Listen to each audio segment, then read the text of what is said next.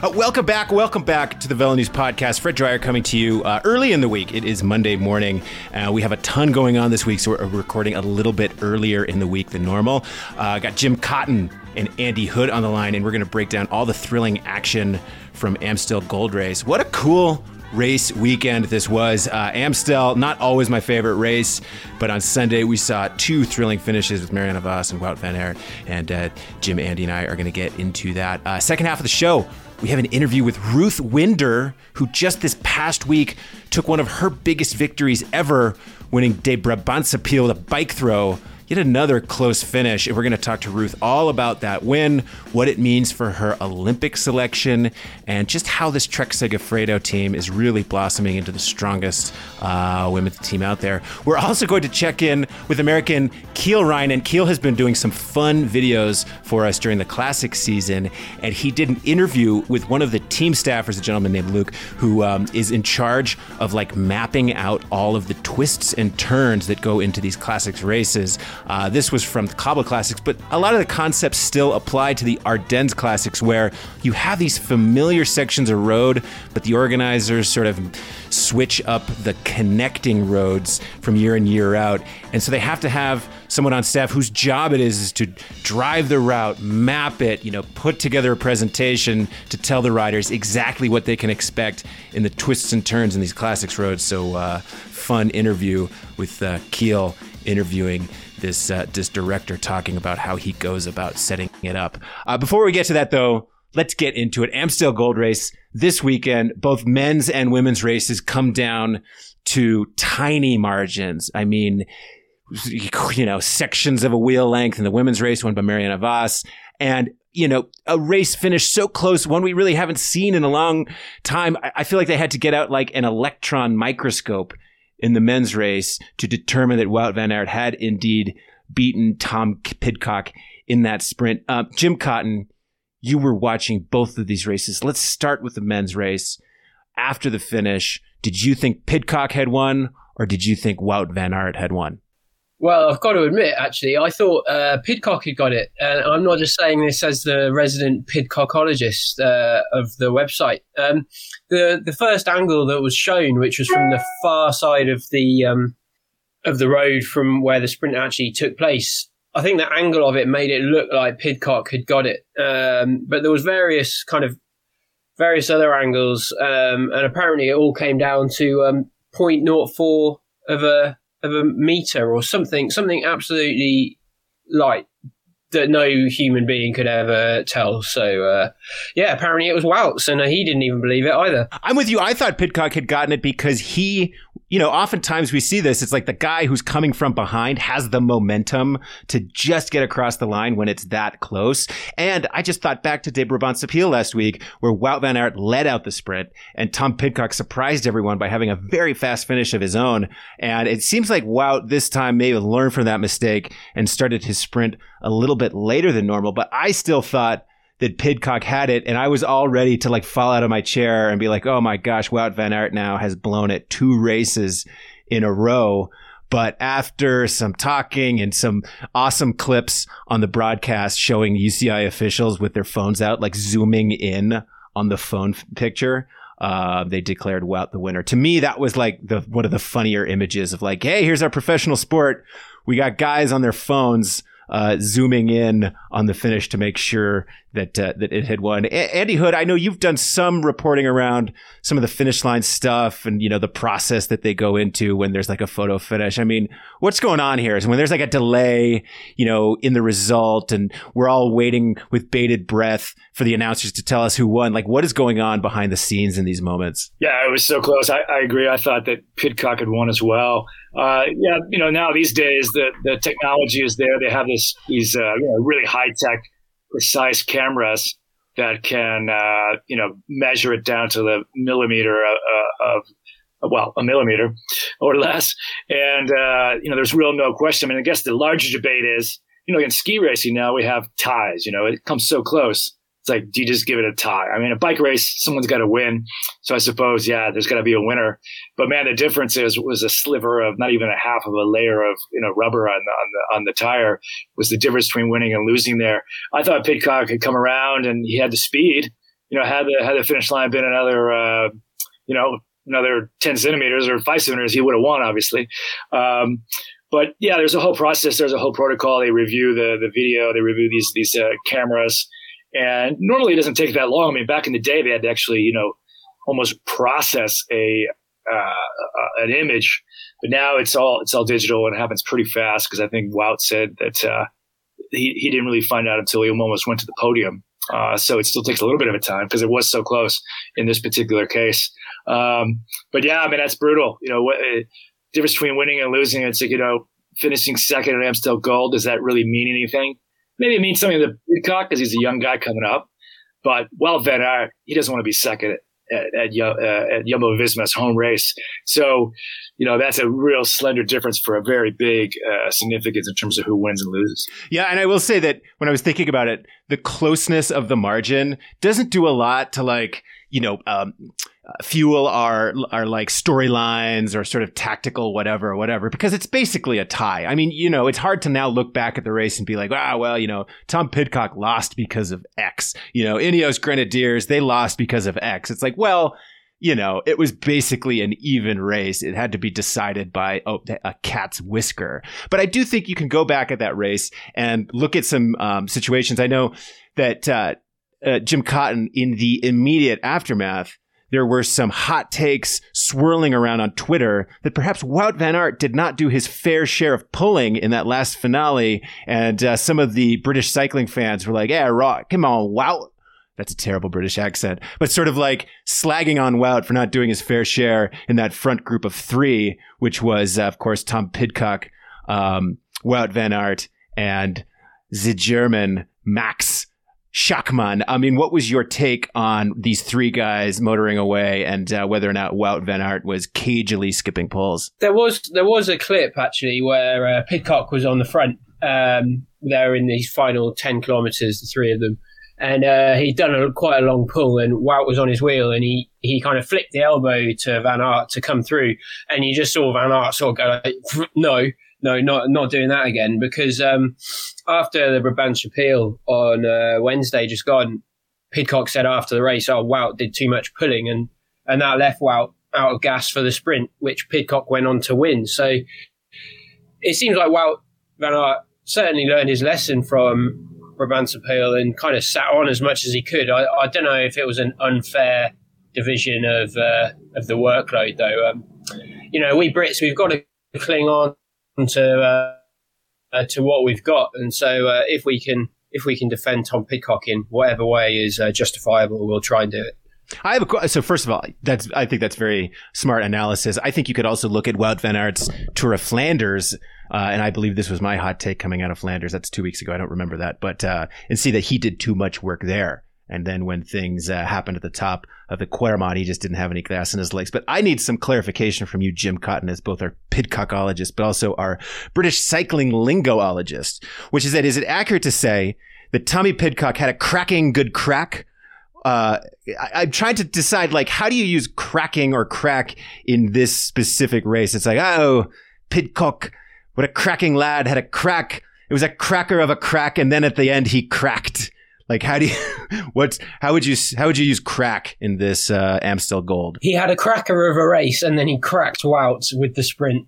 So, uh, you know, there's, there's lots of iterations of cracker and crack uh, that, you know, you've got to have lived here for at least 30 years before you understand it all. Oh, crack on, Jim. Crack on. Uh, Hoodie, what do you make of Ineos Grenadiers and their effort in this race? I mean, not only did we see Tom Pidcock basically almost, yeah, all, whatever. He won, he lost the race by you know, a fraction of a millimeter. But we saw in this front group, uh, Richard Carapaz, Mikel Kwiatkowski, Ineos Grenadiers really dominated the front part of this race in the last 30 or so K. Dylan van Baarle was up the road. And to me, I mean, I don't know. What do you make of Ineos Grenadiers and their and their classics team? Yeah, it was another impressive showing, and now they have a winner with Pidcock, and it's it's that's bad news for everybody else in the peloton, especially in these types of races. I mean, I think Pidcock's still a step or two away from really winning a big race like Flanders, but uh, he's really improved just his ability to race, to finish off a race, and really have combination really of having the, the engine to go the distance, but having kind of the tactical sense too of how to read a race. Quite impressive, really, for such a young guy. And what struck me most, not only the way that Ineos raced, I mean, it's, uh, you know, I think they always had that chip on their shoulder inside the Ineos camp. Everyone just kind of writes them off, slags them off as a, you know, it's a Grand Tour team. They don't really do that well in the one days. And they have won their, their fair share of one days over the years. I mean, with uh, Kwiatkowski, even Geraint Thomas won Harelbeke back in the day. They've had some other success with uh, uh, Yogi back in the day.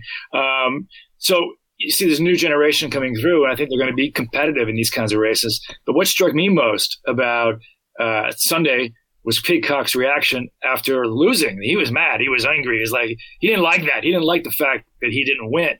And to me, that is like the heart of a lion. That's what you need to be a bike racer. You know, there's a lot of huggy dovey out there after the races, and oh, nice race, chap.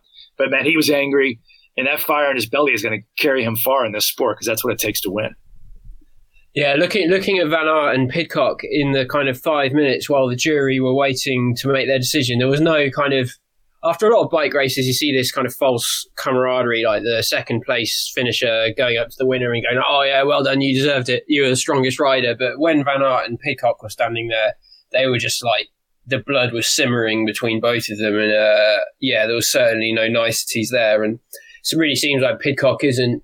Um, overawed by bigger names like Van Aert, even though he's only 21. What do you guys think this means for Kwiatkowski? You know, here you have Pidcock really blossoming into a potential winner of Flanders and uh, these Ardennes races. That has been Kwiatkowski's kind of bread and butter. I mean, obviously, he look he's a great domestique for the Grand Tours as well. But one thing I was thinking as this race was unfolding, as I was like, man, Pidcock is almost like the same mold as Kwiatkowski, only a little bit better. Um, I mean, do we see? Uh, could you guys see Pidcock becoming like the new star for these races, replacing Kwiatkowski as the guy they're working for? At the moment, they're sort of on a level pegging, but it seems like Kwiatkowski is, is happy to to work for Pidcock because it well, it looks at least like Kwiatkowski worked to set up Pidcock's attack. So the three Ineos Grenadiers attacked over the Cauberg at the end, and it was it was Kwiatkowski that went straight away. And as soon as he was caught, Pidcock went, and it was that that made this final selection of three. So it, it seems like they're sort of working together, but in the long run, I think he's going to be thinking, "Oh, I've got I've got to uh, work for Pidcock for the next kind of five years of my life now, or however long he stays." Yeah, a lot has made it about this Deceuninck-Quick-Step kind of whip pack three three musketeers kind of mentality. But Ineos has been doing that quite effectively over the last couple of years anyway. Already at the Grand Tours, we've seen the last couple of years, and it certainly translates over into these one day classics. Um, you know, Kwiatkowski, what does he do? Does he make a lot of money and be part of this, the most powerful team in the peloton and win occasionally and work for Pidcock? Or does he go to another team where maybe he's the leader and then he's losing against Ineos? So I think for Kwiatkowski, he's a smart guy. I think he'll see the benefits of staying where he is, even if it means a little bit of fewer chances for him over the next few years. I mean, Pidcock, he's a UK rider. He's going to get star billing at that team for sure. Uh, one more uh, point for you guys, and this isn't so much as a question, but a takeaway I had. You know, uh, I remember watching Amstel 15, 20 years ago when they had the old finish up the Cauberg, and it really seemed like it was a race for, um, you know, these punchy climbers like your Vinokurovs and um, Damiano Cunegos, Frank Schlecks, guys of that mold. Um, then they moved the um, finish line sort of a kilometer back, and it still it, it, it, changed up the dynamics of the race, but I felt like it was still very much a race for that mold of rider, which was like climber, punchy guy, and those were the guys deciding this race. Now in 2017, they've moved this um, finish you know, and the final climbs are like five or six Ks from the finish. There's no more final ascent at the Cauberg. And in looking at how this race has played out, especially this year, I just feel like it's totally opened the door for this race to cater to like really like all rounders, like cobbled classics guys and climbers. You know, this is a race that Peter Sagan could have been in. You know, we see this finale between Wout van Aert, who is a cobbled classics guy who can also climb, Tom Pidcock, uh, another versatile rider, and then uh, Max Schachmann, who's more of the climber, sort of punchy guy, not really a cobbled guy, but you know, it's two stars of the cobbled classics and a climber up there deciding this race. And uh, to me, I remember when they switched the finish and I was a little bummed out because I've always liked the final of the Cauberg. but it really seems like changing the finale of this race has completely shaken it up and like breathed new life into it. And again, I I really am happy with what they did. When they did this multiple years ago, I was a little skeptical of it, but now it just seems like so many different types of riders can finish this race, and it's just added a whole new dynamic to Amstel Gold Race. Yeah, I'm showing my age here, right? I remember when they used to have the finish back in Maastricht, down by some old cement factory. I don't know if you were around for those days, Fred. but that was really boring. Um, yeah, it's the same dynamic really that we saw at Liège Bastogne Liège because same thing. They had the finish line at the top of Ans, the climb there really kind of almost blocked the race because everyone knew where the moose had to go or the Roche de Faucon up into the final climb. It was almost pre-scripted. And that same thing was happening in the Amstel Gold. So by moving that finish, it's really pumped in a lot of new dynamics into the finale. And you're right, you can see all kinds of different kinds of riders win that race. You know, will the race, the peloton, learn how to read this race in a couple years and get kind of these big bunch finishes? And everyone starts saying it's boring again because you know, if you look at yesterday's race, you know, there's a big group coming in behind that had, I mean, I don't know, it's probably 40, 50 guys there. So, and then this year was a circuit course, a little bit different, but but I agree, it's a much more uh, engaging finale than it was right at the top of the Cauberg. Really thrilling finish in that women's race. Uh, Jim Cotton, you were writing the race report, watching the thing live. Um, take us through, you know, the final few kilometers with Kasia Niewiadoma and Elisa Longo Borghini off the front, and this group of stars with Marianne Vos and charging from behind. I feel like nine times out of ten we see that uh, two person group make it to the line and not get caught. In this instance, they did get caught. As you were watching it, how apparent was it that they were going to get caught, or did you think they were going to stay away? It was an interesting dynamic when when Longo Borghini and Niewiadoma got to the top of the Cauberg together. This the way that the race, as as you were just saying, how it plays into sort of climbers and sprinters and sort of all rounders Longo Borghini knew she wasn't going to outsprint Niewiadoma, so she was just sat there and refused to do any of the pulling. And Niewiadoma was also like, "Well, if you're not going to do anything, then then I'm not either." And then behind this group of about seven or eight, who are all like quite fast sprinters, just came up behind. And it, as soon as you saw them on the camera camera shot, it was obvious that they were going to get caught. And and then once once it all came back together again, I mean, with Vos in that group, it was between Vos and Vollering, like Longo Borghini and Niewiadoma were nowhere to be seen, like once the sprint was started. So it was a real interesting, um, interesting finish, and it does, it's testament to the way that the race plays into the hands of so many different riders. Yeah, it was interesting choice. I mean, that whole, like the stare down, you know, again, I feel like so many times when there's a stare down inside the finale, like, still someone from that front group wins, but this was kind of a, a, dagger in the heart type situation where the group from behind actually did come and catch them. Now, Hoodie, you've been making some calls this morning, and it sounds like um, not everyone is uh, psyched with the way that that race. Uh, played out. What are you What are you hearing with your reporting? Yeah, we heard some from some sources telling us we can't quite get the final scoop on the exact situation, but there were some unhappy people inside the Team Bike Exchange camp because they felt Grace Brown had pulled clear. Uh, she was actually caught near the base, right, I think right at the base of the Co- final climb in the Cauberg. But she was off the front, and there was some complaints about the motorbikes. I mean, it's a tip, you know, we hear these complaints all the time that the hometown TV cameras are helping pacing back the Spanish riders of the Vuelta.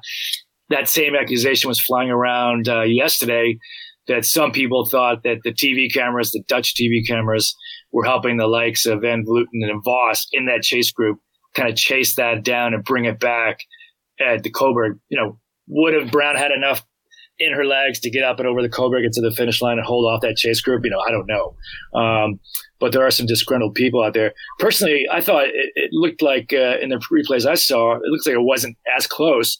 But at first, I almost thought that uh, Marianne Vos pulled a Zabel and posted up too early and got pipped there at the, the bike throw at the line. But uh, I guess in the end, it really wasn't quite as close as it looked at the official shot there. But uh, another double sweep for Jumbo Visma. You know, they did it again, Wevelgem, and now they're doing it again here uh, on home road. So that's very happy inside that uh, team headquarters over this weekend. Yeah, and really speaks to the dynamism going on in the women's peloton right now. Look, the you know the season started with SD Worx dominating some of the early races, and I was you know sort of raising the alarm bells of like, uh oh, you know, everyone's been talking about parity in women's cycling, but is SD Worx just going to mop the floor with everyone? And that has not been the case. And we've seen Trek Segafredo rise to the challenge, and Marianne Vos with Jumbo Visma rise to the challenge, and Annemiek van Vleuten rise to the challenge now. And if you look at the women's uh, world tour and big pro races that we've had already, um, it definitely speaks to parity in uh, the women's peloton. And, uh, you know, Marianne Vos still having it and Jumbo Visma, this new team, really rising to the challenge. So cool racing going on in women's racing right now. Um, what do you guys, uh, what do you guys think? I mean, any other residual takes that we're missing from this, uh, this weekend? What do you think this tells us for the upcoming races of Flèche Wallonne and Liège-Bastogne-Liège? I would say for, for Flèche, um, it'll be interesting to see because uh, Anna van der Breggen was was racing at Amstel and she'd been she'd been ill the week before and missed uh, missed a race. Um, but she was completely missing uh, Amstel as well. Uh, so I don't know if that's because she was ill or because she was cooling her jets. Because um, obviously she's she always goes well in Flèche, so it'll be interesting to see if she can sort of turn that around uh, Wednesday. And as well, I, I, guess another takeaway would be that Tom Pidcock's got to be one of the favourites for Flèche, given uh, Van Aert and Van der Poel both won't be there. Yeah, I think it's I think it's cool that uh, we're seeing guys like uh, Primoz Roglic, Pogacar racing these races. I mean, Pogacar will be there in Liège, and uh, and you know Roglic is very strong. Sunday got a puncture there, I think, right at the base of the Cauberg. You know, I think it's just great to see that these GC Tour de France caliber riders are sticking their toes, dipping their toes into the one days. You know, you know, over for many many years, the big GC guys would not take those risks. They didn't want to travel. They would be at altitude. Almost didn't want the inconvenience of racing these monuments. And I think it says a lot about the, this new generation that are saying, "Hey, these races are important we want to be there, represent, and and fill out our palmares. It's not all just about winning the Tour de France. Well, classic season is wrapping up. We're gonna keep following the big races on VeloNews.com. See who we see which cracking lad has a cracker of a crack uh, at Flèche Wallonne and uh, Liège Bastogne Liège, and which cracking lady has a cracker of a crack as well. Um, so thank you, Jim Cotton and Andrew Hood, for your fiery takes this morning. We're going to catch up with Kiel Reijnen and Ruth Winder. And we'll be back on the podcast next week.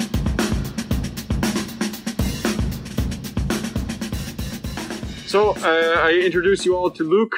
Luke uh, is in charge of everything having to do with cobbles.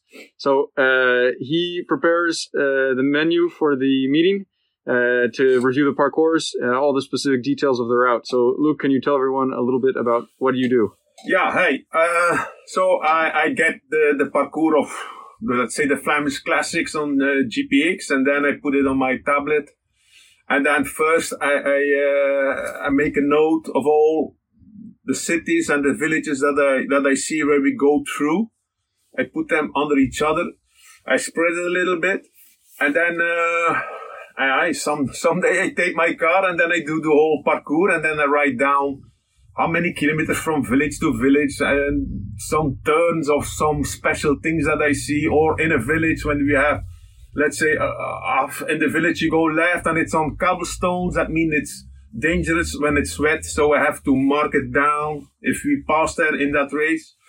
And you go left in that small village, even after 15 or 20 kilometers, and it's dangerous, but it's cobblestones, you guys have to know that. So I know most of it of the parcours and then when we come on the main things, let's say the specific cobblestone section or the climbs, then we can tell you, ah, it's six kilometers to the old Kwaremont, and from the old Kwaremont to the Patersberg is three kilometers, and we do the Tour, uh, the Ronde van Vlaanderenstraat, and when you cross, watch out of the of the holes there. And These things we do, yeah. I would say, Luke, you're being modest because you even know exactly where the the the plastic uh, pillar is in the corner, or where a garden box is, where there's uh, road furniture. And uh, you also mentioned you use a tablet, but one of my favorite things about the Belgian meetings is actually in the meeting itself, there's no technology. We, we use paper uh, maps and you blow them up yeah. and we put them on the wall and everything is highlighted and yeah. drawn out. Yeah. I can use also my computer and uh, with a thing like that, I can send it to, to whatever on a digital thing. But I think we have big maps and I color it in. I can write down better and say, ah, oh, here we have a roundabout, we go right and it's 700 meters and watch out here. I can show you more on the old school way on a board with big maps. I have a lot of work on it, but I can, I can show more. And I think you understand as riders more what I want instead of a digital that you look to the TV and you see a line that this is the parcours. I show more on the old school way, I think. Yeah, I think we absorb more also. And then in the final step, you're in the car there with Steven, and and then Steven relays to us in the radio all of the specifics. So if we don't retain everything from the meeting, then we can uh, have yeah. confirmation during yeah. during the race. Yeah. And I, imagine it's quite stressful in the in the car sometimes. It is. It is always stressful because you you have sometimes five things in a row. They say something on the race radio. Let's say that five guys are in the breakaway. They give the numbers, but at that time they give the numbers. You guys say I need a bottle or uh, you want to ask somebody or something happened in the cars it's always stressful. So yeah. that's why we work very good together, uh, me and uh, and Steven. So it goes very well. And how many years you did this now? Oh, I think it's already 10 years. I start with Dirk Demol. He said, Dirk Demol asked me one, hey, look, can you go to look to the parcours of uh, E3 Harelbeke one time? There is a new section somewhere. Can I don't have time. Can you look? And I said to him, you know what? I'm going to do the whole parcours. And then I start to make notes. And then I say to him, kick this, there, and that. And then he say, yeah, maybe it's better you come in my in the car. yeah, why not? So that's that's started. And then and then it started. Yeah, maybe we can use some help from friends that I know to give bottles and wheels. So now I have a whole group. We are with fourteen or fifteen. An guys. entourage.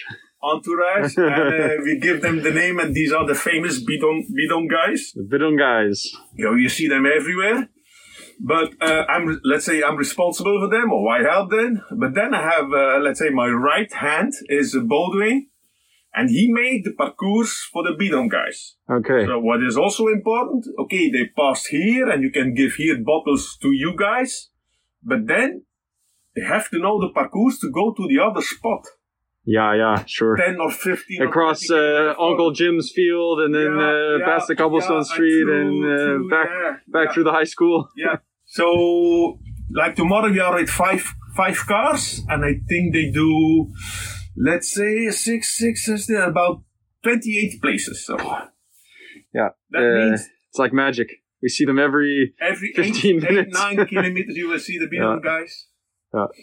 It's a work of art. Thank it you is, for it. It is, it is, it is, yeah. But we, yeah, we love to do it. And the Bidon guys, of course, uh, love to do it also. Yeah. So that's Luke Meersman, and uh, we hope you enjoy the race tomorrow. Yeah.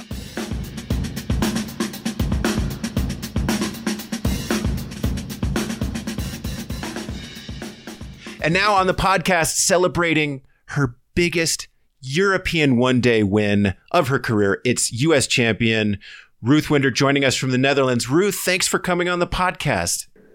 Yeah, of course. Happy to chat.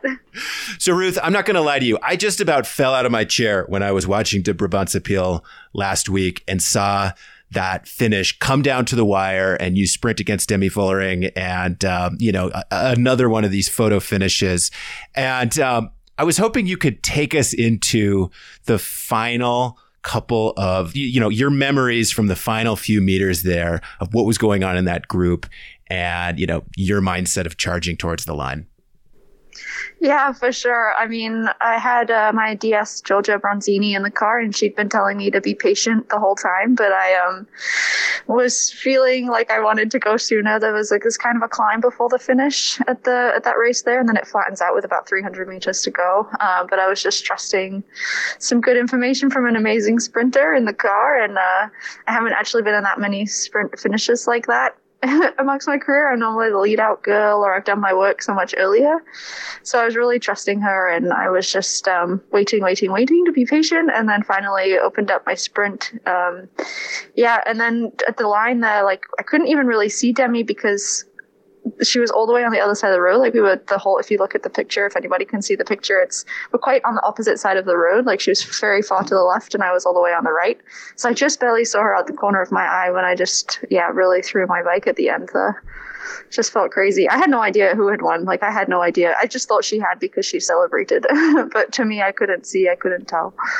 Yeah. Um, in my own personal pathetic, teeny tiny bike racing experience, I've found that that is like the hardest thing to do. The weight when you know you're in a in a front group in a position to win with other people. I was I was never able to do it. I was always the idiot who would jump first or like put in a uh, no, way too much effort at the wrong time. And it's just I guess it's refreshing as an everyman to hear that um, that dynamic you know plays out at all levels of the sport. Maybe the desire inside to want to go, but then having the voice in your in your ear saying no, no, no, no. You know, cool out yeah. on this one. definitely definitely it felt it feels more stressful to wait you know like you want to go but it is it is a long time and we, we knew that it was a long finish like 300 meters is far to go right so you really had to wait so now ruth you have had a, a decorated career up to this point big things to come in the future, of course. You've been a U.S. champion, stage one of the Giro d'Italia, won the pink jersey. But what does this win at De Brabantse Pijl like? What's the significance of this one for you? Um, this one is a really big deal for me. Um, and it's more like yes, it's a huge one day race. It's a Belgian classic. It's it's really really cool race to win.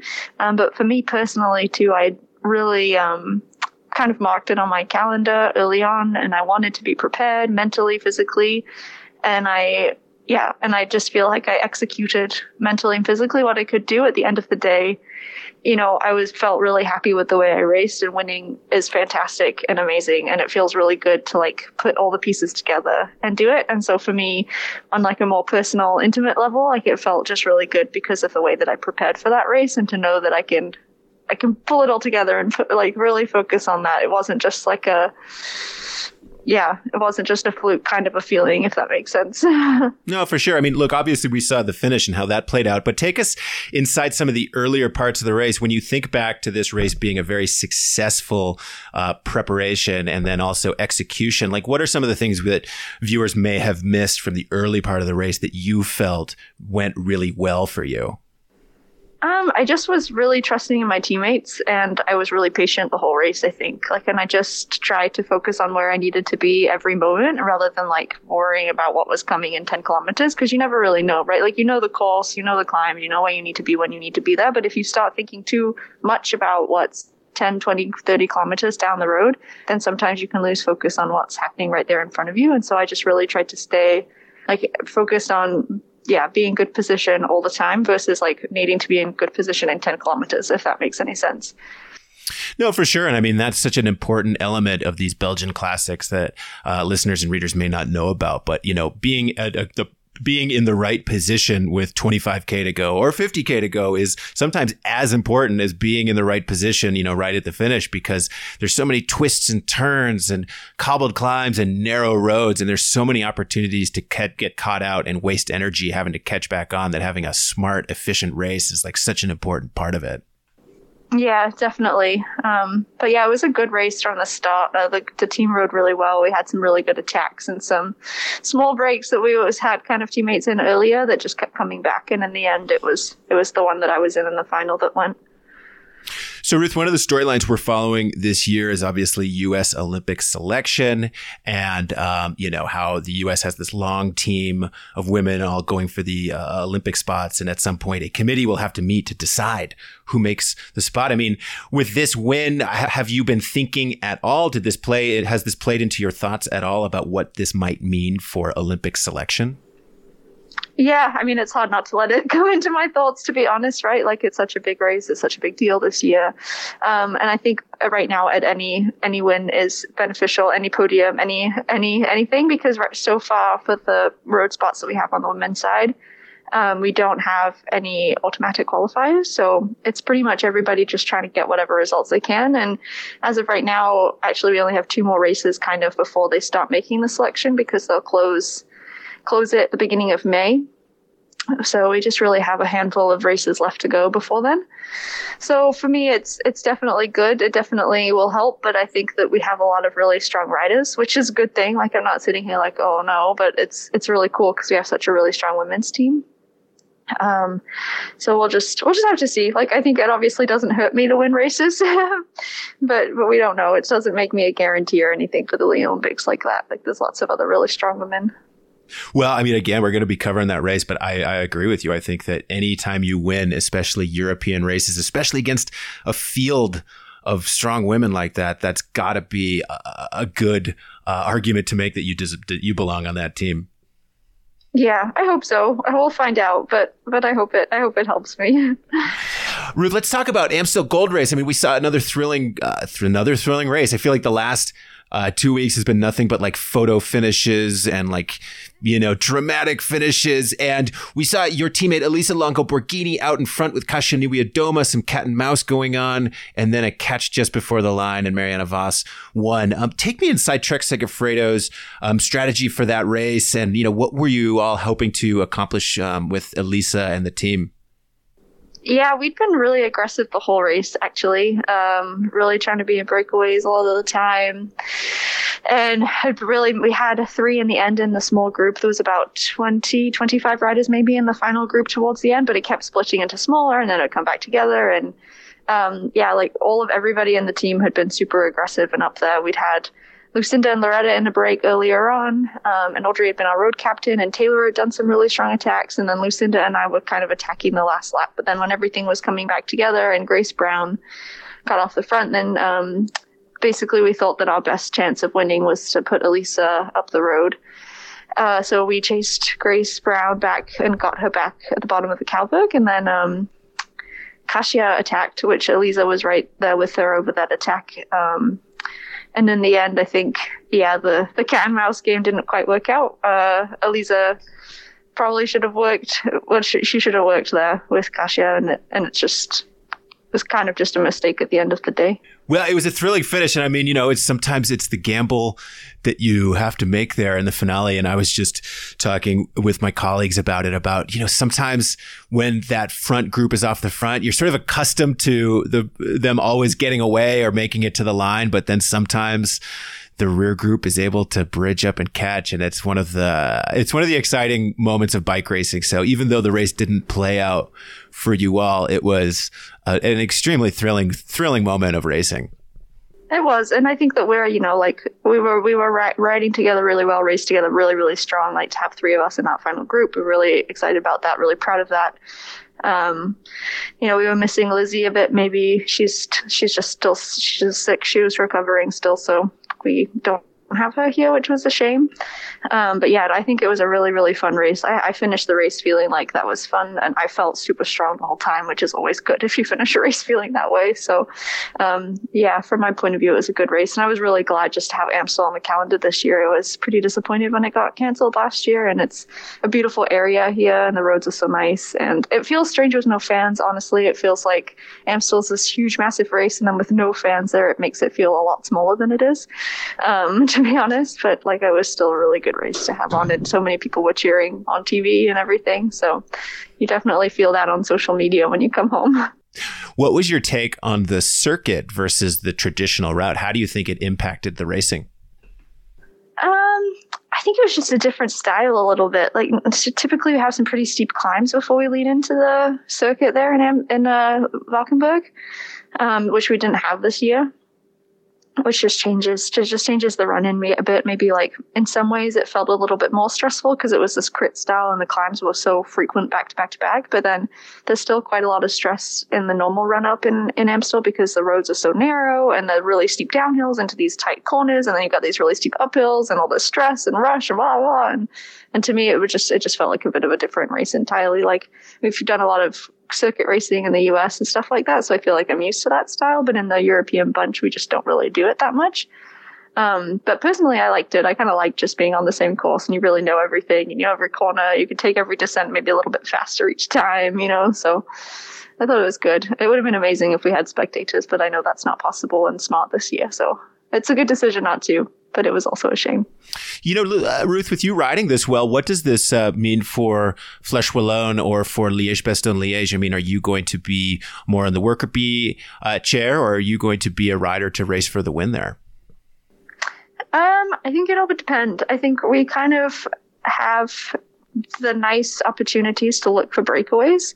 But if it comes down to a finish like it did in Amstel again, when our best chance of winning is to send Elise up the road, and that means I have to chase, then that's then that's what I do. Like I do whatever the best chance of winning is. Um, and is just a phenomenally strong athlete. So, um, but then if I get in a breakaway like I did uh, at Brabants, then you just never know, right? So typically I would say I'm, I'm normally leaning towards the worker bee side, but things are a little bit different this year because we still don't know. Like Lizzie's just been pretty sick, so we're just missing missing her, which just kind of frees up a little bit of a of a kind of like a open type role, if that makes sense. Like it's open until I need to be a domestique. I'm looking at the rankings right now, and uh, in the UCI rankings. Elisa is ranked first, but you know the the gap back to Anna van der Breggen, Annemiek van Vleuten's right up there, Marianne Vos is right up there, and then the Women's World Tour, Vos is ranked first, but Elisa is a close second. Van Vleuten's up there. I mean, it's really a testament to how close and even things are in uh, Women's World Tour um, racing this year. The jersey, the World Tour leaders jersey, has kind of been bouncing on the backs of a couple different riders uh, this year so far, but we've had it we had it on Elisa for Amstel and that was nice. Yeah, I mean it's been uh, when when the racing first started. I'm back in February with SD Worx coming out of the gun with two really big wins. I was like, uh oh. I wonder if SD Worx really is going to, you know, just flood the flood the zone and, and control the racing the same as they did, you know, three or four years ago. But that just has not been the case, and a testament to the depth and strength of the women's world tour uh, peloton. Yeah, definitely. I think a lot of people had that feeling of, oh, they keep winning everything. And I was like, come on, there's more season to go. There's more season to go. And then it was, yeah. It was very close, very close, but I aided to the, the help of them not winning everything. So, well, Ruth Winder, we uh, appreciate you coming on the podcast, and again, chapeau to you for that thrilling win at De Brabantse Pijl. It has implications for the Olympics. It has implications for team rankings and all the fun stuff that we like to follow. So we'll let you get back to your afternoon there in the Netherlands, but uh, we also wish you the best of luck at the races coming up this week. Yeah, thanks so much.